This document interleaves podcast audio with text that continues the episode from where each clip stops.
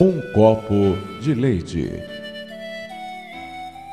Um dia, um rapaz pobre que vendia mercadorias de porta em porta para pagar seus estudos, viu que só lhe restava uma simples moeda de dez centavos e tinha fome. Decidiu que pediria comida na próxima casa. Porém, seus nervos o traíram quando uma encantadora mulher jovem lhe abriu a porta. Em vez de comida, pediu um copo de água. Ela pensou que o jovem parecia faminto e assim lhe deu um grande copo de leite. Ele bebeu devagar e depois lhe perguntou: Quanto lhe devo? Não me deves nada, respondeu ela e prosseguiu em dizer: Minha mãe sempre nos ensinou a nunca aceitar pagamento por uma oferta caridosa. Ele disse: Pois te agradeço de todo o coração. Quando Howard Kelly saiu daquela casa, não só se sentiu mais forte fisicamente, mas também a sua fé em Deus e nos homens ficaram mais fortes. Ele já estava resignado a se render e deixar tudo. Anos depois, essa jovem mulher ficou gravemente doente. Os médicos locais estavam confusos.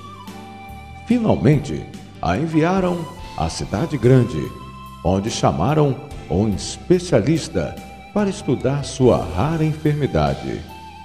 O doutor Howard Kelly quando escutou o nome do povoado de onde ela viera, uma estranha luz encheu seus olhos. Imediatamente, vestido com a sua bata de doutor, foi ver a paciente. Reconheceu imediatamente aquela mulher. Determinou-se a fazer o melhor para salvar aquela vida. Passou a dedicar atenção especial àquela paciente depois de uma demorada luta pela vida da enferma, ganhou a batalha. O doutor Howard pediu à administração do hospital que lhe enviassem a fatura total dos gastos para aprová-la. Ele a conferiu e depois escreveu algo e mandou entregá-la no quarto da paciente. Ela tinha medo de abri-la porque sabia que levaria o resto de sua vida para pagar todos os gastos.